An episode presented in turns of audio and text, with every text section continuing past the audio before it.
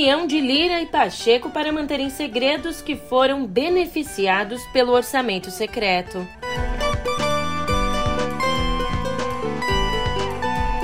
Bolsonaro diz que filiação ao PL está quase fechada. Polêmica, polêmica. Lula compara Ortega a Merkel.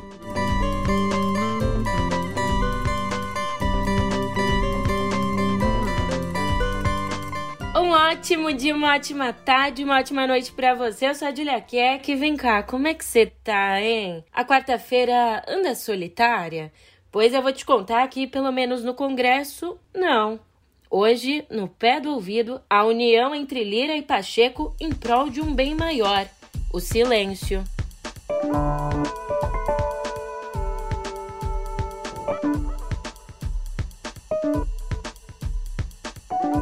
Pois bem, o presidente da Câmara, Arthur Lira, e o presidente do Senado, Rodrigo Pacheco, estão se movimentando para evitar a divulgação da lista de parlamentares beneficiados no ano passado e nesse ano por emendas do relator, o famoso orçamento secreto. Ah, e é claro, beneficiados por seus valores também.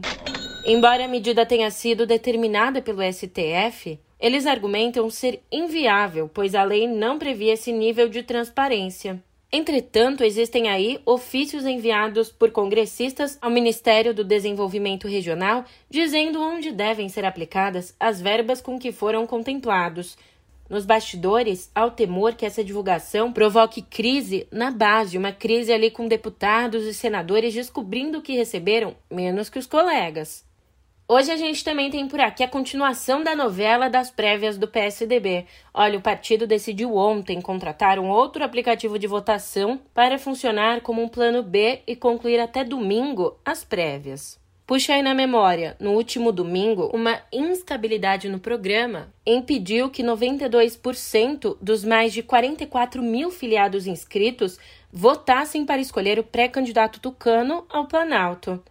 A nova empresa contratada, a Relata Soft, programou para a noite de ontem uma série de testes com a ferramenta, mas o PSDB diz que ela só será usada se a oficial continuar dando problemas. Lembrando que a oficial é desenvolvida pela Fundação de Apoio à Universidade Federal do Rio Grande do Sul. A expectativa do presidente do PSDB, o Bruno Araújo, é que a votação seja retomada hoje ou, no mais tardar, na quinta-feira. Existe ainda uma terceira empresa em negociação com o partido, caso o aplicativo da Relata Soft também não dê conta. É, os tucanos estão aí com o plano A, o plano B e o plano C na manga. E, um dia depois de dizer que as prévias estavam perdendo a legitimidade, o governador gaúcho Eduardo Leite pediu a retomada da votação e disse que era prematuro falar em judicialização do resultado. Já o principal adversário dele, o governador paulista João Dória, elogiou o processo e afirmou que o pleito é sim legítimo. Quem também está se preparando para 2022 é o presidente Jair Bolsonaro. Ontem, durante uma entrevista, ele disse que a filiação ao PL está quase fechada, mas ressaltou que, abre aspas, na política só está fechado depois que fecha. De acordo com Bolsonaro, faltava ainda fechar um acordo sobre quem o partido apoiará em São Paulo mas a questão teria sido resolvida pelo presidente da sigla, Valdemar Costa Neto, que recebeu carta branca para acertar a filiação de Bolsonaro. O PL prevê que a ficha seja assinada no próximo dia 30.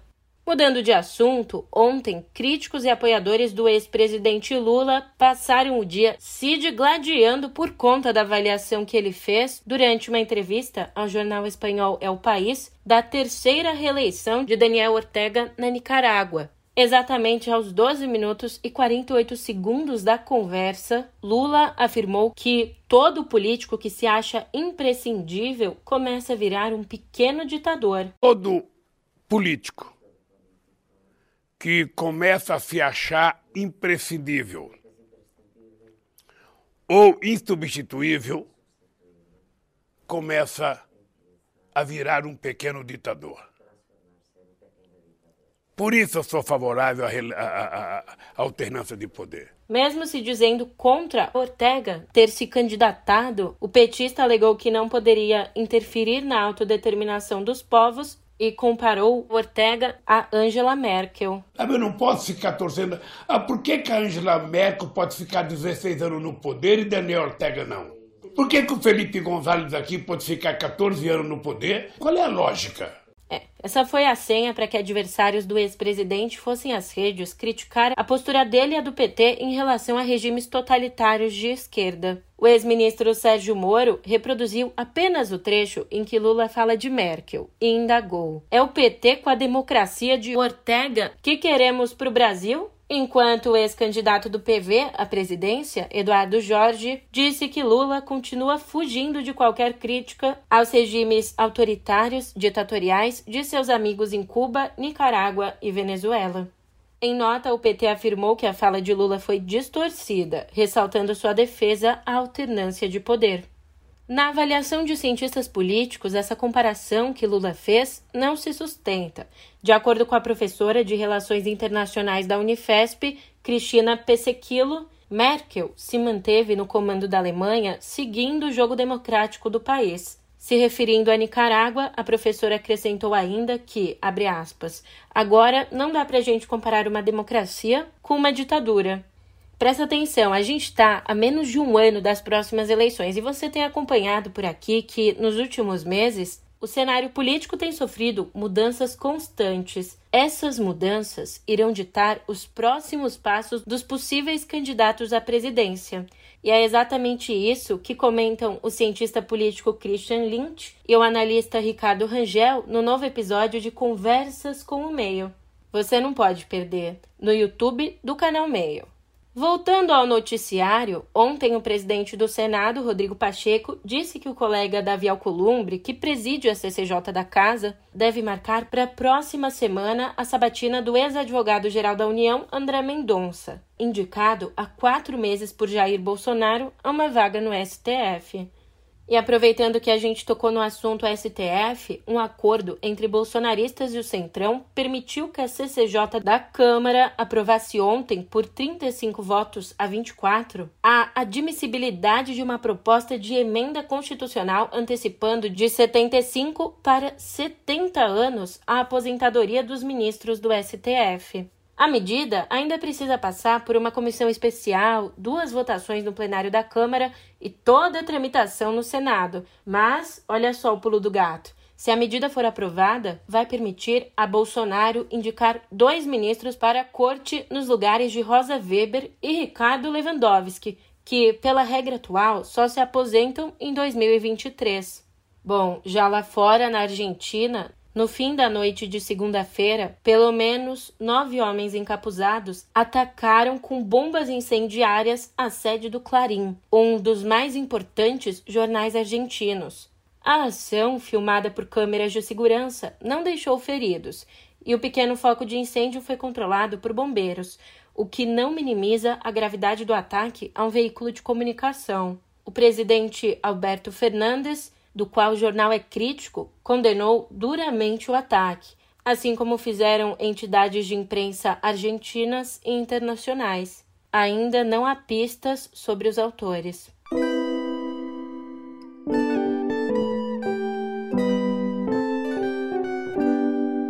Abrimos Viver com uma notícia preocupante. A Europa corre o risco de ultrapassar 2 milhões de mortos por coronavírus até o início do ano que vem. Isso segundo a estimativa da delegação regional da OMS. A entidade chama atenção para a disparidade na vacinação entre os países do continente e da Ásia Central sob sua jurisdição. Para você ter uma ideia, alguns mal ultrapassaram 10% de cobertura vacinal. Diretora na OMS, a médica brasileira Mariângela Simão afirma que o mundo todo está entrando numa quarta onda da pandemia, mas com situações particulares em cada região. Por via das dúvidas, pelo menos 58 cidades paulistas cancelaram o carnaval de 2022 por conta da pandemia. Há quem diga que a folia em Poá, por exemplo, não é tão férica assim, mas evitar aglomerações ainda é um bom conselho.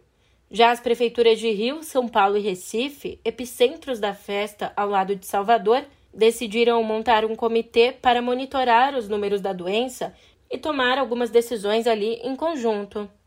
e a proposta de lei da União Europeia, que pretende banir no bloco a importação de produtos que envolvam desmatamento, acendeu a luz vermelha para o agronegócio brasileiro. Ontem, a Associação Brasileira dos Produtores de Soja acusou os europeus de fazerem o que chamaram de protecionismo comercial disfarçado de preocupação ambiental. Além disso, também os acusou de afrontarem a soberania nacional. E claro, né, entende-se o pânico. Entre 2000 e 2016, a soja foi responsável por 6% do desmatamento na Amazônia e 16,6% no Cerrado.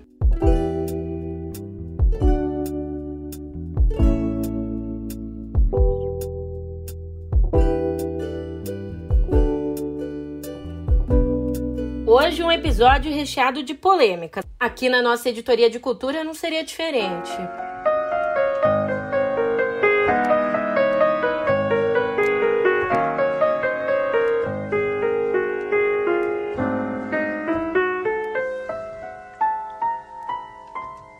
Ah, se já perdemos a noção da hora, se juntos já jogamos tudo fora me conta agora como hei de partir.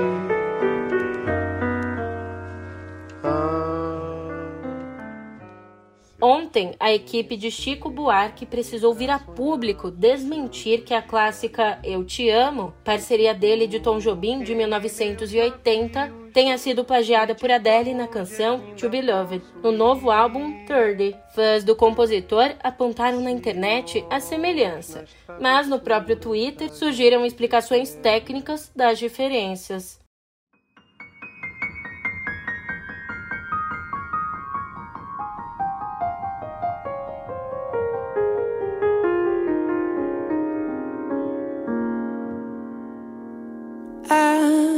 a house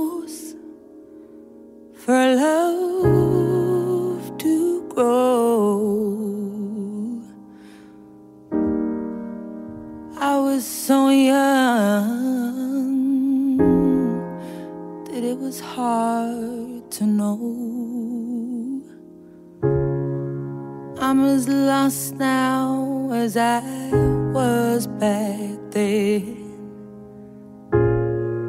always make a mess of everything.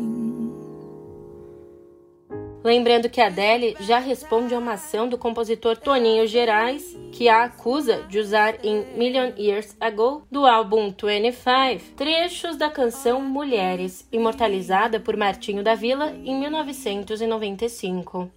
Indo agora de uma notícia que envolve essa grande estrela consolidada a outra notícia sobre uma nova estrelinha adolescente.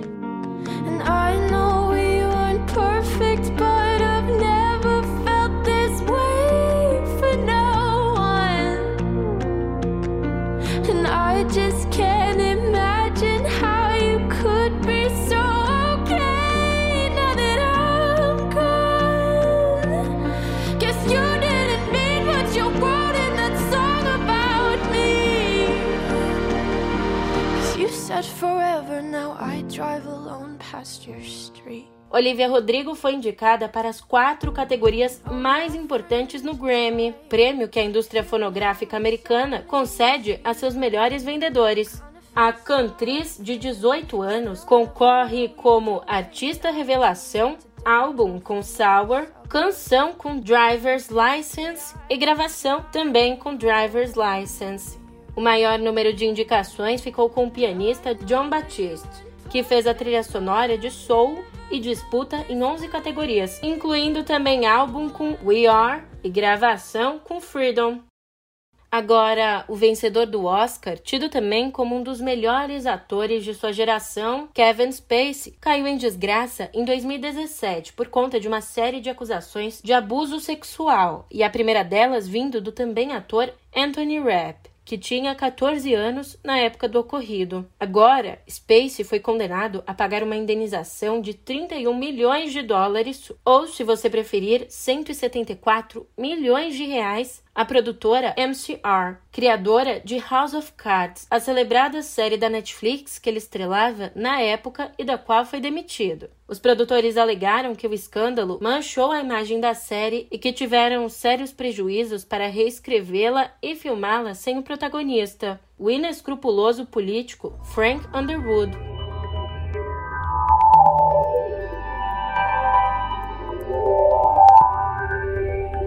Aqui em Cotidiano Digital, uma notícia que vai mudar o cotidiano do Airbnb e dos usuários da plataforma. Olha só, a terceira turma do Superior Tribunal de Justiça decidiu ontem que os condomínios podem proibir aluguéis de temporada de imóveis por meio do Airbnb. Os ministros analisaram um recurso apresentado pelo dono de uma casa em um condomínio de Londrina, no Paraná, que recorreu à justiça depois que o condomínio proibiu o aluguel de imóveis por menos de 90 dias. Ali, os moradores alegaram que as locações realizadas por meio de plataformas digitais dispensam um contrato formal entre locator e locatário e prejudicam a segurança do espaço como um todo. Para o Airbnb, que é parte do processo, a proibição fere o princípio da propriedade e ignora o impacto econômico no setor. Só no ano de 2019, as locações na plataforma movimentaram cerca de 10 bilhões e meio de reais. E um terreno virtual em The Central Land foi vendido a um recorde de 2 milhões e 400 mil dólares. Para você entender, a plataforma é um ambiente online como um metaverso, em que usuários podem, por exemplo, comprar terrenos, visitar edifícios e interagir uns com os outros. Decentraland usa tecnologia blockchain, cujos itens podem ser vendidos em NFT. E por fim, mas não menos importante, no novo episódio de Pedro e Cora, os jornalistas Pedro Doria e Cora Ronay contam como a Motorola se reinventa mais uma vez ao criar um laboratório que visa a tecnologia do futuro. Tá esperando o quê? Vai lá assistir Pedro e Cora. Eu vou ficando por aqui, mas te encontro amanhã, hein? Até lá!